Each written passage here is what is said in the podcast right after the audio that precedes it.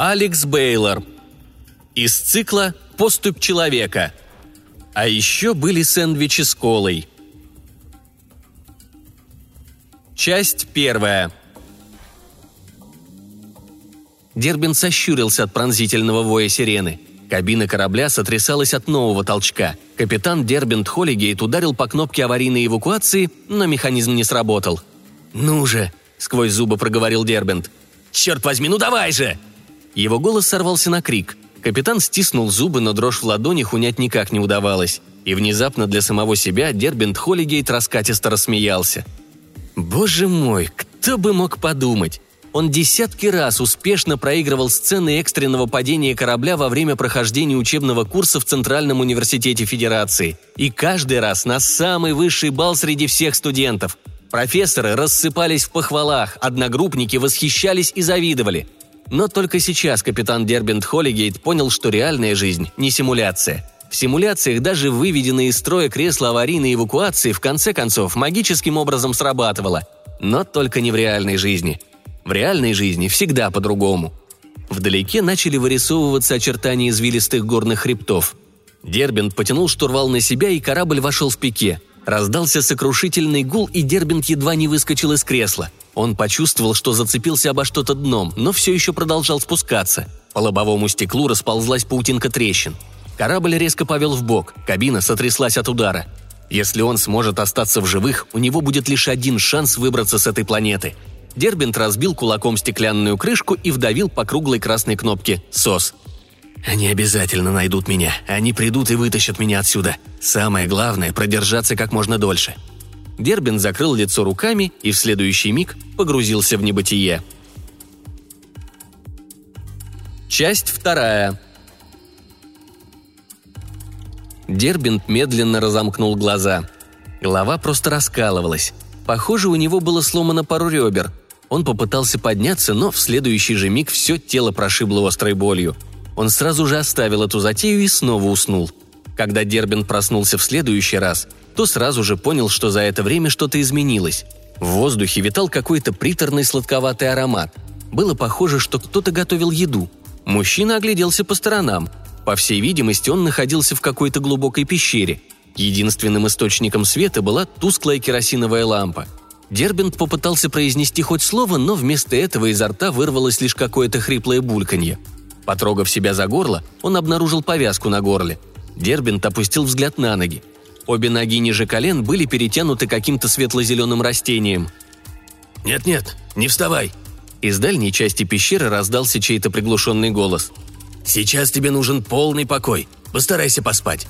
Дербинт обернулся на голос, чтобы разглядеть лицо своего спасителя, но смог увидеть лишь темный и неразборчивый силуэт. «Спф!» Спасибо попытался сказать Дербинт, но, поняв, насколько тщетны его попытки, отбросил эту затею и погрузился в сон – Часть третья. На следующее утро, а может был уже вечер, разобрать время суток было невозможно, поскольку солнечный свет в пещеру не проникал. Дербин чувствовал себя уже гораздо лучше. Головная боль немного отступила, и он наконец-то смог почувствовать хоть что-то ниже колен. К нему тут же пришла мысль, что растение, которым обвязаны его ноги, наверняка имеет какие-то целебные свойства. Впрочем, удивляться тут было нечему, ведь Дербин забрел в созвездие Циклеона доселе неизведанному для человека – Поэтому планета, на которой он оказался, могла преподнести ему еще и не такие сюрпризы. Он был в числе одного из сотен капитанов колониального флота Объединенной Межгалактической Федерации, которых заслали колонизировать пограничную часть созвездия Циклеона. До начала наступления разведчики несколько месяцев исследовали эту область, но никаких признаков разумной жизни зафиксировано не было.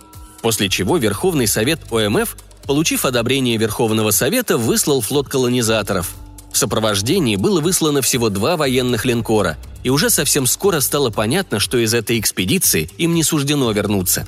Через некоторое время после того, как колониальный флот ОМФ вышел из межзвездного ускорения и подошел вплотную к ближайшей планете созвездия Циклеона, их уже поджидал многотысячный флот неприятеля – либо же разведчики, посылаемые на исследование этой местности, оказались подосланными шпионами, либо Федерация столкнулась с формой жизни, которая была способна остаться незамеченной для человеческих технологий. Но это было уже неважно.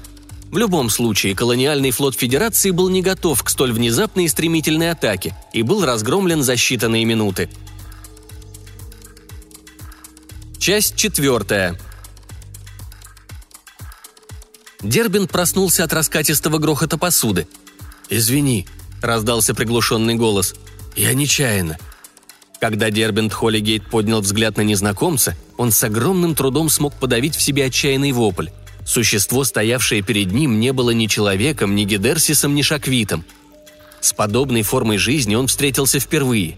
На Дербента с интересом уставился один единственный глаз с широким ртом и впалыми ноздрями. При первом впечатлении можно было подумать, что носа у него и вовсе нет. Все тело незнакомца было покрыто змеиной кожей, а из задней части туловища развивался раздвоенный хвост.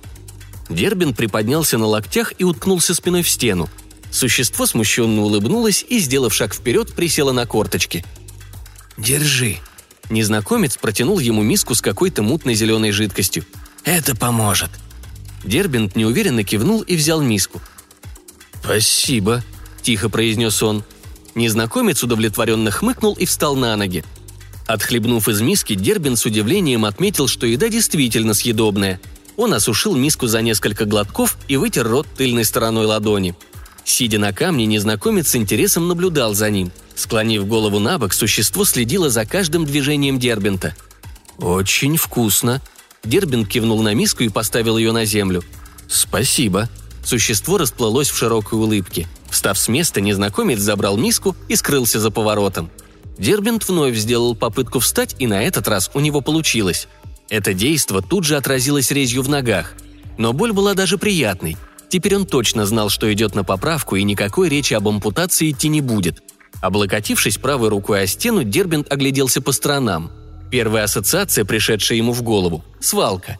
Вся пещера была заставлена различным хламом. Обломки обшивки кораблей, разобранные части стационарных компьютеров, в одну кучу были сложены порванные штаны, туники, плащи и прочая одежда. Дербент подобрал металлическую трубу с пола и, использовав ее в качестве костыля, зашагал вперед – Припадая на одну ногу, он доковылял до середины пещеры. Здесь в одну кучу были навалены старые поломанные бластеры Федерации образца Д-3, разбитые защитные шлемы и полная экипировка пилотов ОМФ. Порывшись в куче некоторое время, Дербин даже смог найти рабочий портативный компьютер.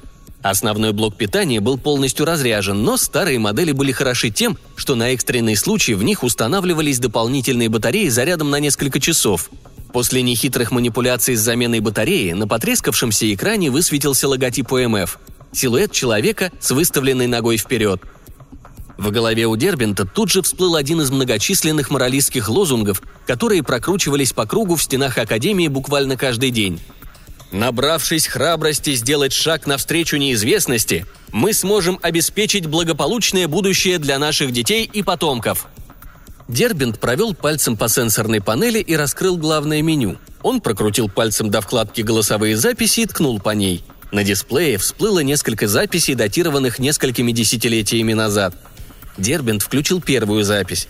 На экране появился мужчина в комбинезоне летчика ОМФ с соответствующей эмблемой в левой части груди. У него был изможденный вид, и казалось, он держится уже на последнем издыхании – Возможно, пилот был смертельно ранен при падении корабля, а быть может, на его состояние повлияли и какие-то другие факторы – здешний воздух или даже борьба с представителями местной флоры и фауны. Говорит капитан разведывательного корабля класса ДБ-11 Отто Генсвик. Наша команда успешно высадилась на пограничной планете в созвездии Циклиона. Целью нашей миссии являлся поиск разумной жизни на выбранной планете – Состав группы включал в себя шесть разведчиков, пару медиков и двое ученых. Разбившись на три равные группы, мы загрузили в аэробили необходимое оборудование и направились в разные точки планеты. На этом запись обрывалась. Дербинт нажал на следующую, и капитан Отто Генсвик продолжил свой рассказ. За несколько дней исследований нам удалось найти множество признаков жизни на планете. Флора и фауна поражали своим разнообразием. Однажды, когда мы забрели глубоко в джунгли – над нами пролетело до странности невообразимое создание. Даже не знаю толком, как его охарактеризовать. Генсвик откашлялся, затем продолжил. Это была какая-то своеобразная помесь синего кита и гигантской летучей мыши со старой земли. Воистину завораживающее зрелище. И уже на следующий день мы увидели обратную сторону планеты.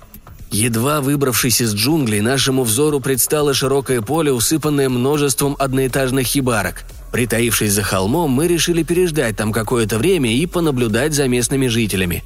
С двумя остальными группами мы потеряли связь практически сразу после того, как разъединились. Уж не знаю, что с ними случилось и смог ли хоть кто-то из них вернуться назад к кораблю. Но я более чем уверен, что если они и не погибли от рук туземцев, то наверняка не смогли пережить одну из смертоносных песчаных бурь или нападение растений-убийц, которых нам удалось миновать в джунглях только по счастливой случайности. Возвращаясь к теме внешнего вида местных жителей из поселения, здесь стоит сказать, что они были на целую голову выше любого из нас. Это были крепкие гуманоидные создания с двумя парами рук – их туловища были покрыты густым мехом. В целом их повадки ничем не отличались от наших. Они... Отто Генсвик вновь залился сильным приступом кашля. Через какое-то время, придя в себя, он продолжил рассказ. Как я и сказал, их повадки вполне себе походили на человеческие. Вскоре мы убедились, насколько точным было это предположение. Часть туземцев трудилась на плантациях, возделывали огород, собирали урожай, что-то очень похожее на кукурузу – Особи поменьше, дети туземцев, дрались друг с другом на палках, метали камни и соревновались в прыжках в длину. Через какое-то время из-за дальних гор с востока к поселению приблизилась длинная колонна туземцев. Вскоре мы увидели, что мускулатура и внешний облик этих туземцев являли собой вид настоящих воинов.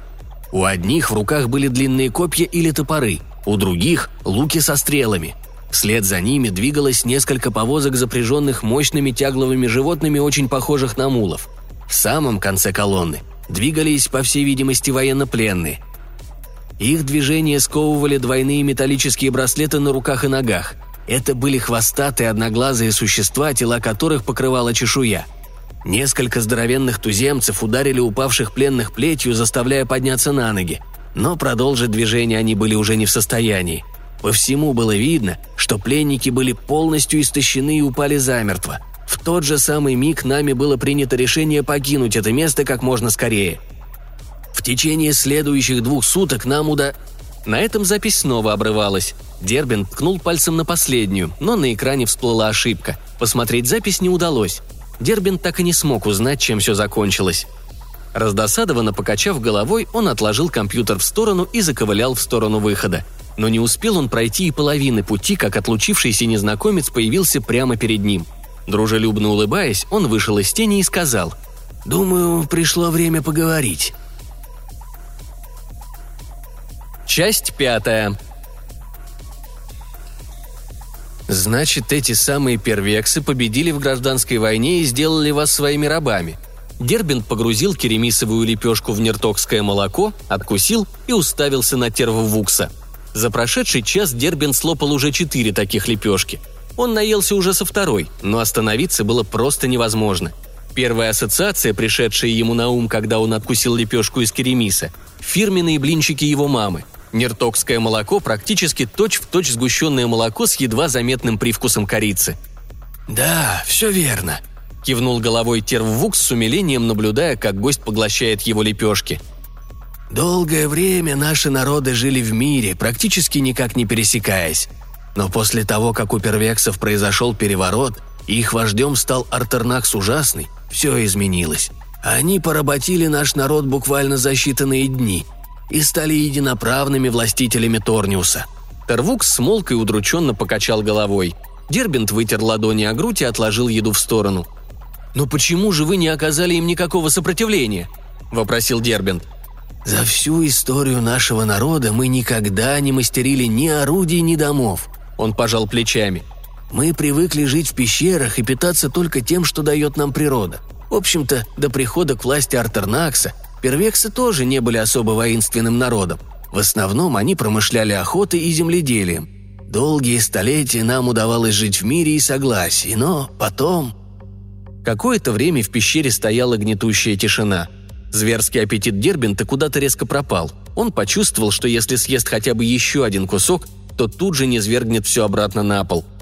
«Послушай, Тер», — прервал наконец молчание Дербент, — «но откуда же все-таки у тебя все эти вещи?» Он махнул рукой на гору хлама позади себя. «Большинство тех вещей принадлежали моим собратьям». Он немного подождал, затем продолжил. И тот человек на видео. Ты не знаешь, что с ним случилось?» Тервук задержал пристальный взгляд своего единственного глаза на Дербенте. Почесав голову, он прильнул спиной к стене пещеры и ответил. «Твои собратья бывали на Торниусе уже несколько раз», — спокойно проговорил он. «Не удивлюсь, если кто-то из них и поделился с первексами своими технологиями и знаниями в военном деле». «Уж не хочешь ли ты сказать, — нахмурился Дербин, — что это люди винова...» «Нет, нет, Дербин, ты неправильно меня понял. Тервукс вскинул ладони кверху. «Я не хотел оскорбить тебя. Скорее всего, твои собратья, не найдя на планете какого-то необходимого ресурса, улетели отсюда и сами того не ведая оставили части какого-то вооружения или иных приспособлений. Но также не исключено, что первексы силой вытаскивали из них нужную им информацию». Тервукс тяжело вздохнул – у подножия этой самой пещеры, в которой я живу, находится русло одной из самых широких рек планеты. Время от времени сюда прибывали различные вещицы, которые я впоследствии складировал у себя в пещере. Однажды я увидел у берега того самого человека. В руках он держал сумочку, в которой была та говорящая штуковина. «Так он...» Тервукс потупил голову вниз. «Я пытался его спасти, но... Но было уже слишком поздно. Я...» Дербент подался вперед и хлопнул его по плечу. «Ты сделал все, что мог, Тер», — серьезно сказал Дербент. «Твоей вины в этом нет». Тервукс медленно поднял на человека взгляд. «Я в неоплатном долгу перед тобой и вряд ли вообще когда-то смогу его выплатить. Но ты не должен корить себя за смерть того человека». Тервук смущенно кивнул и расплылся в широкой улыбке. В следующий миг он хлопнул себя ладонью по лбу. «Чуть не забыл», Тервукс вскочил с места и, подбежав к груди хлама, принялся рыться в ней. «Да где же это? Ага!» Он вернулся с небольшим квадратиком в руке и с довольной улыбкой протянул его Дербенту. «Вот моя любимая!» Дербент бросил взгляд на вздувшуюся от воды и грязи книгу «Девять чудес света Старой Земли» и едва не расплакался. Хотя он родился через две сотни лет после того, как последний из величайших памятников Земли был уничтожен – он бесчисленное множество раз бывал на виртуальных экскурсиях в интерактивных музеях на Шатпане или Гадеваре. «Там есть такие красивые конусовидные штуковины», — восхищенно проговорил Тервукс. «Расскажешь мне о них поподробнее?» «Конечно, расскажу». Дербин смахнул с щеки проступившую слезинку. «Эх, сейчас бы нам пару сэндвичей с колой». «А что такое сэндвич?» – нахмурился Тервукс. Дербинг прыснул от смеха и хлопнул нового друга по плечу. Неси-ка еще лепешек, да побольше того молока, и устраивайся поудобнее». «Адмирал Кэдвин, сэр», капитан бомбардировщика Энеида проговорил в динамик микрофона. «Не могли бы вы повторить приказ?» «Да, сигнал с утерянного колониального судна подтвержден. Он находится на этой планете. Полное уничтожение?» «Так точно, сэр. Вас понял, сэр. Конец связи». Когда две сотни бомбардировщиков флота Объединенной Межгалактической Федерации под предводительством исполинского флагмана Инеиды пересекли границы созвездия Циклеона, капитан Дербент Холлигейт сидел в укромной пещерке где-то в дебрях Торниуса и рассказывал новому другу о своей прежней жизни и искусстве приготовления вкуснейшего сэндвича с тунцом.